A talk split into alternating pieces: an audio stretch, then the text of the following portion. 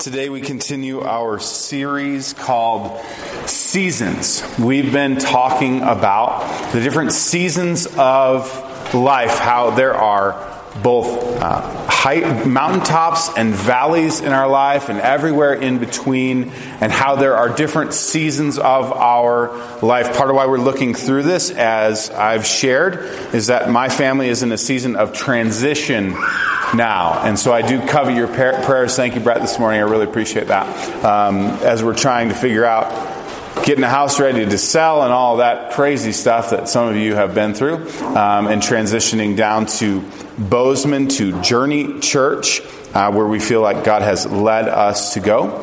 Um, and because of that, uh, we've said, hey, you know, it's, it's not just me that's going through seasons of life. We're all going through seasons of life. We've all got different seasons of life. And so in this off season, we want to take some time to consider what season are we in in our life? Where is God leading us? How is God guiding us through whatever season we might find ourselves in? Today, I've got a great Mother's Day passage David and Goliath, okay? Um, and we're going to be talking about seasons of victory. Seasons of victory will be in 1 Samuel chapter 17. I will focus in on verses 45 through 50 before I get to those verses, though. I want to give you a little bit of background in this story. Raise your hand if you've heard the story of David and Goliath. Have you heard this story? Okay, good. So you, you know some of this story. There's this young shepherd boy. His name is David. About 3,000 years ago.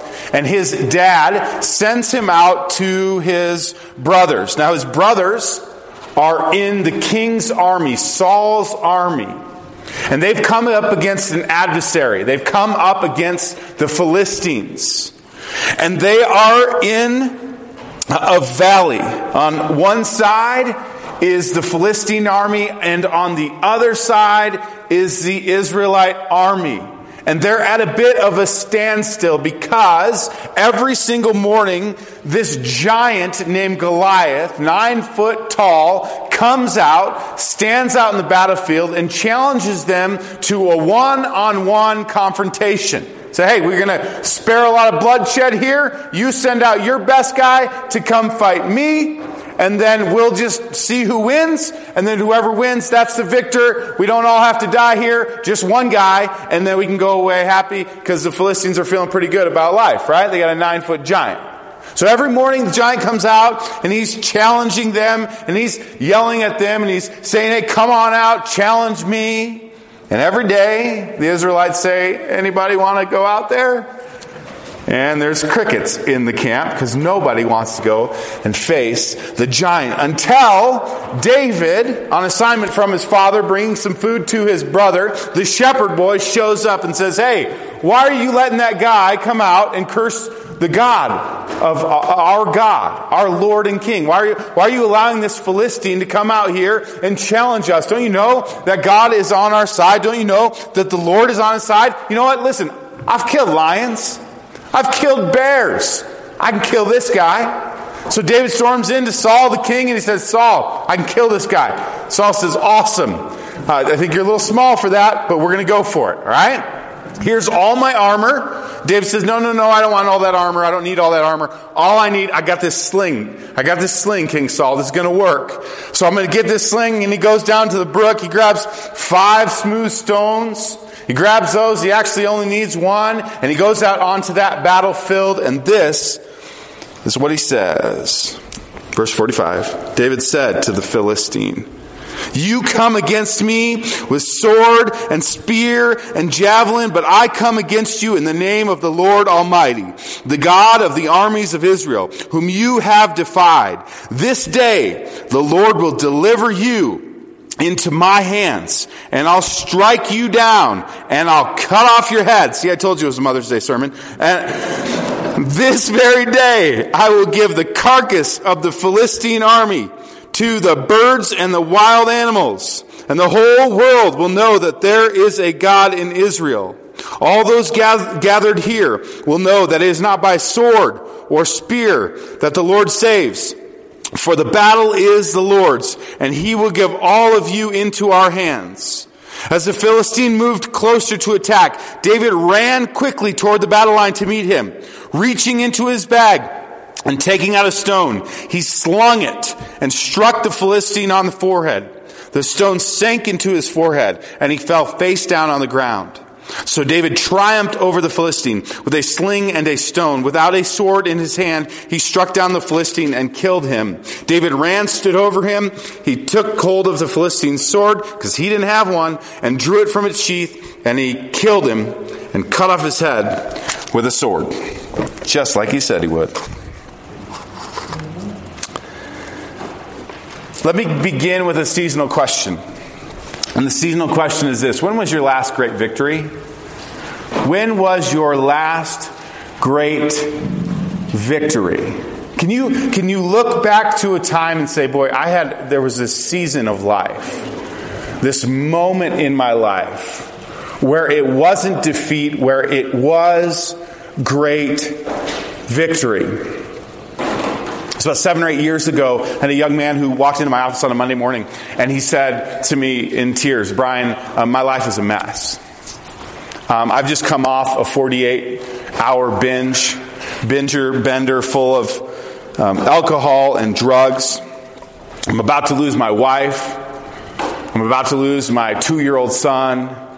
My life is absolute shambles, and, and I don't know how to put it together. And so we sat and we talked, and I gave him a Bible, and I said, "Hey, here's what we're going to do. We're going to meet once a week. I'm going to get you in some professional counseling, so you can you can get with a counselor. We're going to get you enrolled in AA, and then you're going to come in to me every week, and we're just going to check in, and we're going to talk about what you're reading in the Bible, and we're just going to we're just going to work through this day by day by day, week by week by week." And, and so it began. We he got enrolled in AA, and and that was helpful for him. He got with a, a, professional counselor who helped him out with some things going on within his own soul. And then every single week he'd come in and he would just devour the Bible. And he'd have like 10 different questions for me. And we'd just sit and talk about the Bible and what is God saying here and what is God saying there and who's this Jesus guy. And man, it seems like he can make blind people see and he can make lame people walk. Maybe he can take away all these addictions and these things in my life. Maybe he can, maybe he can bring me back to, to life. And so over the course of the next year, we met together, and almost a year to the date after that first Monday meeting, I got to stand in front of a, a large group of folks and have a big stock tank in the front. And I got to baptize him into the water. And as he rose out of the water, everybody cheered and clapped. And his wife was there with his two year old son. And, and there was this moment of great victory, right? Now, here's, here's the kicker he's probably still got problems, right? But in that moment, it was a moment of great victory. When was your last moment of great victory? When was your last moment that you can look back on and say, man, that was a great, great victory in my life? See, some of you, I would bet, are coming out of a season of great victory. Maybe you've just come through a really great season of life and you're feeling victorious this morning. You got to Easter and you were like, yes, Easter's here. Get to celebrate the risen King. I got a lot of risen in my life right now. I'm feeling very victorious. Some of you come out of a season of victory right here. Some of you, um, you need a season of victory right now. Right now, there are some of you sitting in here going, oh boy, he wrote this one for me, right? Some of you need a season of victory. There's something in your life that's just not right, something that's nagging at you, that's not helping you, that's hurting you, and you need a season of victory. For some of you, you're just kind of in this middle stage. And you don't really need a victory, but uh, on the horizon, there's going to be a day where you say, Man, I, I need a victory. I need a win right now. I need things to go better because I am stuck in this valley and there's this giant in front of me and he seems to be defeating me. Wherever you are this morning, this is what I want to engage with. I want to engage with this question of seasons of victory, of when was your last victory, and how do you approach these moments when you need a victory. And I want to talk about two aspects of a great victory. Two aspects of a great victory that we can find in this story. Number one, a great victory is often found in the face of a giant problem. A great victory is often found in the face of a giant problem. Let's talk, let's talk about giants, okay?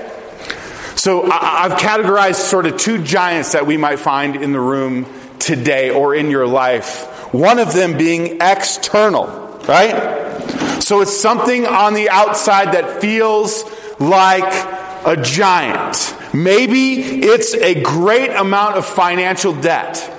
And maybe you know about it and your wife knows about it, but nobody else knows about it. Maybe you've entered into a business uh, endeavor and you're wondering, is this, is this my giant? Maybe you're in a situation financially where you go, man, I don't know how we're gonna, how we're gonna face this giant. Uh, maybe it's a health problem. Every single week when we do prayer requests, we become very aware that our bodies are extremely fragile. And that if one cell goes wrong and decides to go in the wrong direction, uh, opposite of the other cells, we got problems very, very quickly. So some of you right now are facing a giant that is health related, either in your life or in a loved one's life, and you're looking at that giant, you're going, I don't know if we can beat this giant. Some of you in the past year, a loved one, someone you cared for, they said, Hey, I've got cancer. Right? And suddenly there was this giant in front of all of you, this giant that you called cancer. And you said, I've got this giant and I, I'm facing this giant. Maybe it's a relational brokenness. Maybe you've got a broken relationship right now that just it seems to, to need to be fixed and it's just it's just going wrong and wrong and wrong and wrong and every morning you wake up and it's not getting better and every day it seems like it's getting taller and taller and bigger and and and it's just right there in your face it could be external that your giant is it also could be could be internal. One of the books that I was reading in preparation for this sermon and um, rereading for this sermon is Goliath Goliath Must Fall by Louie Giglio, pastor out of Atlanta. I highly recommend it. I'll leave it up here afterwards for you to check out. In it, he talks about how Goliath the Goliaths in our lives, the giants must fall. And instead of talking about the external giants in our life, he takes a different angle on it. He talks more about the internal giants in our life. So maybe your giant isn't external, maybe your giant is internal. In this book, Lou Giglio talks about comfort, the giant of comfort, or the giant of complacency. That we, some of us, would settle for less than what God has for us. Some of us are more concerned with our comfort and our security than what God would ask for us, the grandness of His plan for our lives. And so we're obsessed with comfort. And when things don't, aren't comfortable, we get really freaked out and we get really mad and we get really controlling because our giant is actually internal. It's not out there. It's actually in here. And it's this giant that says, all you need is happiness in life. All you need is comfort in life. All you need is, is just to be complacent. And we get tempted into saying, I'm just going to choose complacency. I'm just going to choose comfort. And there's this internal battle because you know God has more for your life, right? But inside you feel like, no, I'm just going to settle. I'm just going to settle. Maybe another internal one would be um, like the friend I was just talking about addiction. Maybe nobody knows about it, but you've got some things in your heart some addictive places in your heart where something is, is other than God is taking God's place. And you just need it. Maybe it's, um, maybe it's a substance. Maybe you're addicted to uh, the need to be needed.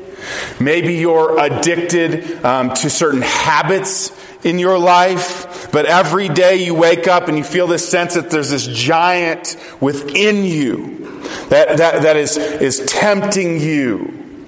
It, it's, it's just stuck to you, and you, you don't know what to do with that. Maybe, maybe it's an internal giant of, of emo, some emotion.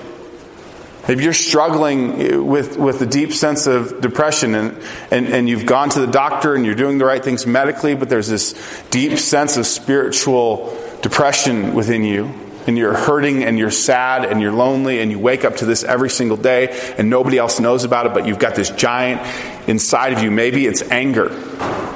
Maybe it's the emotion of anger and it's just bubbling right below the surface. And those who are closest to you know that it pops its head out every once in a while. It's reasonably ugly, right?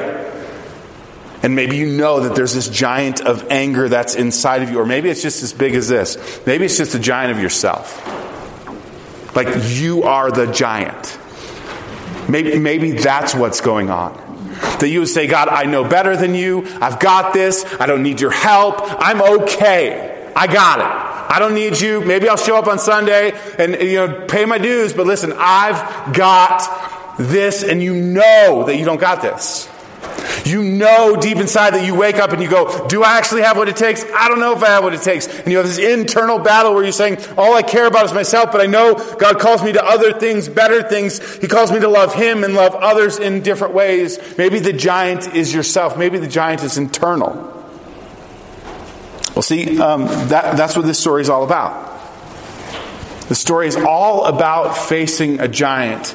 And victory typically comes in the face of that giant. Chapter 17, verse 4. A champion named Goliath, who was from Gath, came out of the Philistine camp. So, nine foot tall Goliath comes out every morning to challenge the people, to challenge Saul's army. And this is how these internal and external um, giants feel for us, isn't it? That's how they feel. He comes out on the battlefield and he yells out and he says, Who's coming against me today? I'm, I'm coming out here and I'm standing in the battlefield and you know where the fight is. Who's coming against me? And these things feel giant to us. They feel huge to us. They feel like they're looming over us. In the things that I just talked about in these lists, right? If you, if you really, if we sat around and had coffee this week and we talked about the giants in your life, you'd say, man, they overshadow me. But they loom over me. They seem larger than life. Goliath's nine feet tall. They look out at him and said, nobody can beat this. No one can beat this guy. And that's how the giants feel in our lives.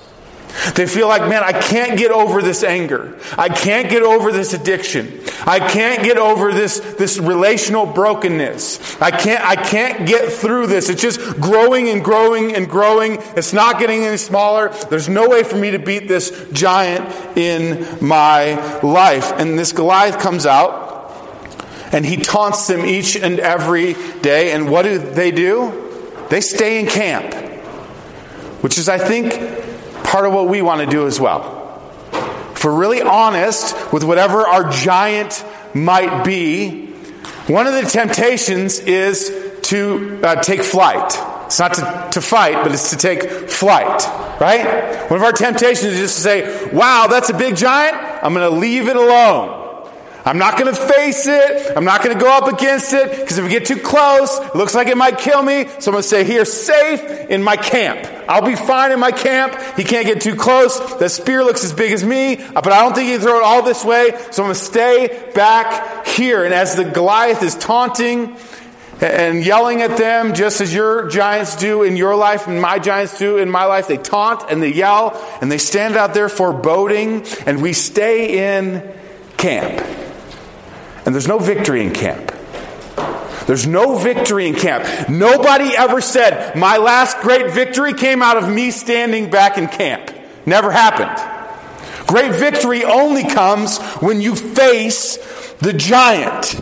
Because the giant paralyzes us with fear. It tempts us to stay away. It says, I'm too big for you. Don't come against me. And so when we do, we don't get to be a part of a great victory. But then David shows up. And he says, Listen, I'll fight off this giant. I've fought bears, I've fought, I've fought lions, and I can kill this giant. I will face him. You need to face your giants. You need to face your giants. You need to march out on that field and say, I'm not running away. I'm not staying in camp. I'm going to face against this giant. Enough is enough. I'm going to face this giant. And then when you face this giant, there's something more you need to know. Number two, Victory is often achieved by using what God has already put in your hand.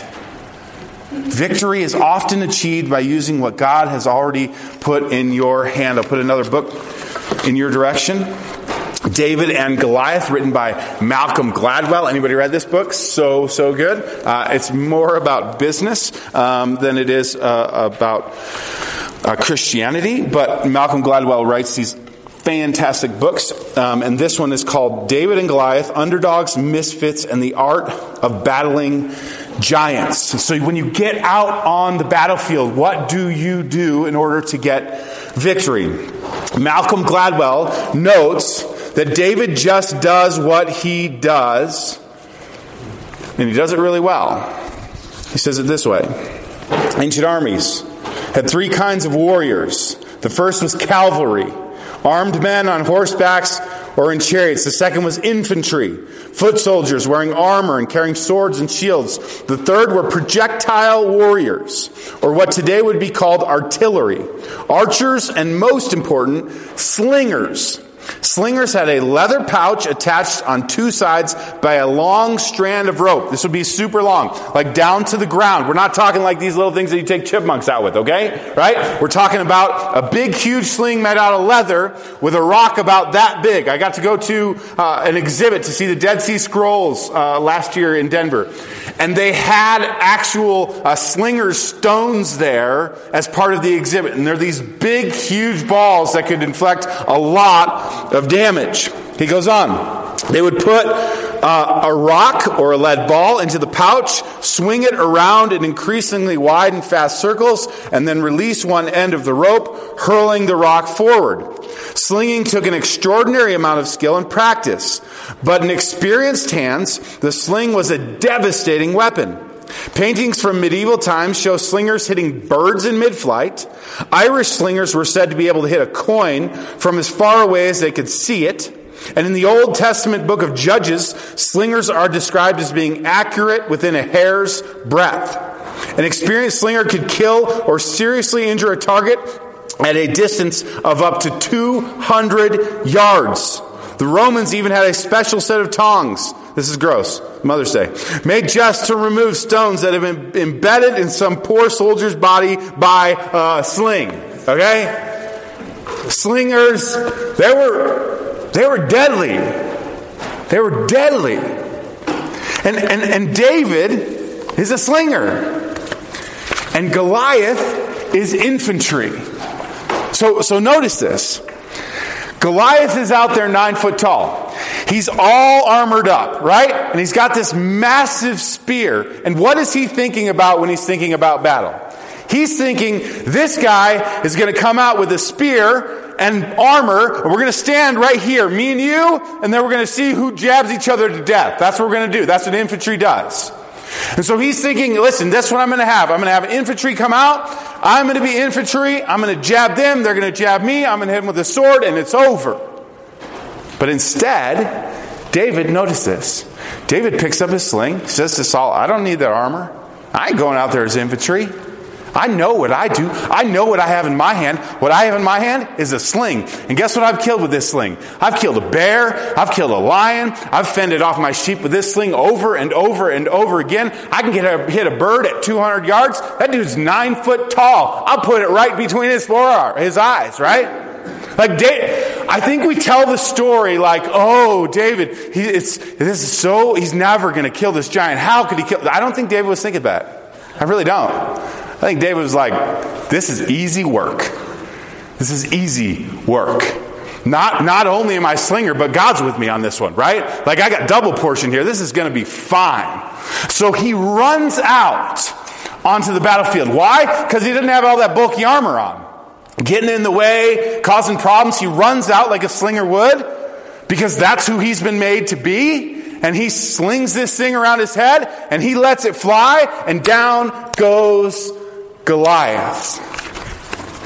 Gladwell goes on to say this Goliath had as much chance against David, the historian Robert Dohrenwend writes, as any broad, bronze aged warrior with a sword would have had against an arm against an uh, opponent armed with a 45 automatic pistol.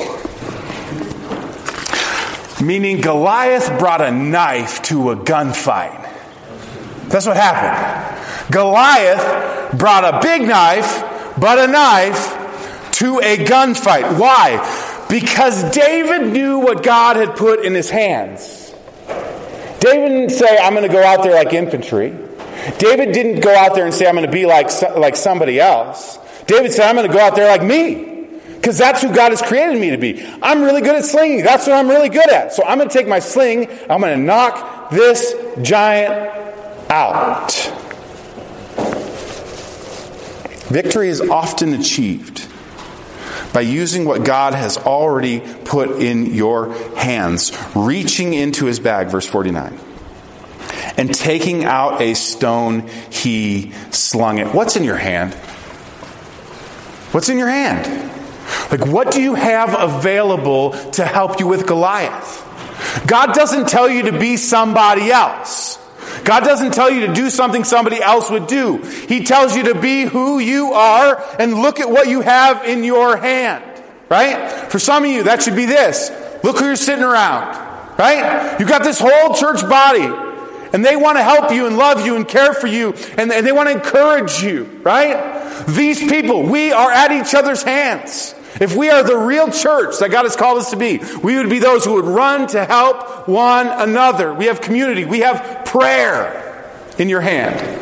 You can talk to the King of Kings and the Lord of Lords at any time. He can deal with any giant, and He is right at hand. He's right at hand ready to listen to you, ready to hear you, ready to respond to you. He has given you specific skills, uh, skills and abilities to, to deal with the giants in your life. And, and so I, I would consider for you is this what do you have at hand? What can help you with this giant? Don't try to be somebody else. Look around you and say, This is what's in my hand. This is what I can use to defeat the giant that's in front of me. Victory is often achieved by putting, using what God has already put in your hand. And last, the seasonal reminder it is the Lord who gives ultimate victory. It is the Lord who gives ultimate victory. See, David knows something. He knows something more than his sling. He knows something more than the size of the giant. He knows the size of his God. And he knows the might of his God. And he knows that the battle belongs to his God. See, here's the thing. In a sermon like this, like, part of me wants, like, to tell you, be the hero. And I do. I want you to be the hero. But part of me also wants to say to you, you're not the hero. Okay? That, that, that, this story, surprisingly enough, it's not about you. This book, I don't know if you if you got the memo on that. It's not about you. I know you think it is. You're like, yeah, that verse is for me. Well, maybe, but like, it's about God. This story is about God, and this life is about God. Specifically, this life is about Jesus, and He is the hero. And David knows this. David says, listen, David says this in verse 46, 47. This day the Lord will deliver you into my hands. He doesn't say, I will take care of this. He says, the Lord will deliver you into my hands. For the battle, verse 47, is the Lord's. Whether you are in a season where you need victory, whether you've just come out of a season of great victory, or whether, I can guarantee you there's going to be a season coming where you need victory, you need to know that the battle is the Lord's. Heavenly Father, I thank you for your love for us. I thank you for this story that reminds us that you are with us, that you fight for us that you do new and unexpected things. That you're, you're, you're taking us from the old to the new. That you're slaying Goliath. God, I pray for those who are going through this moment right now who need victory. I pray, God, that you would allow them to see what is at hand. I pray that they would face the giant, that they wouldn't run away. And I pray that they would know that the battle is yours. Help us to walk into this this week. We ask in Jesus' name.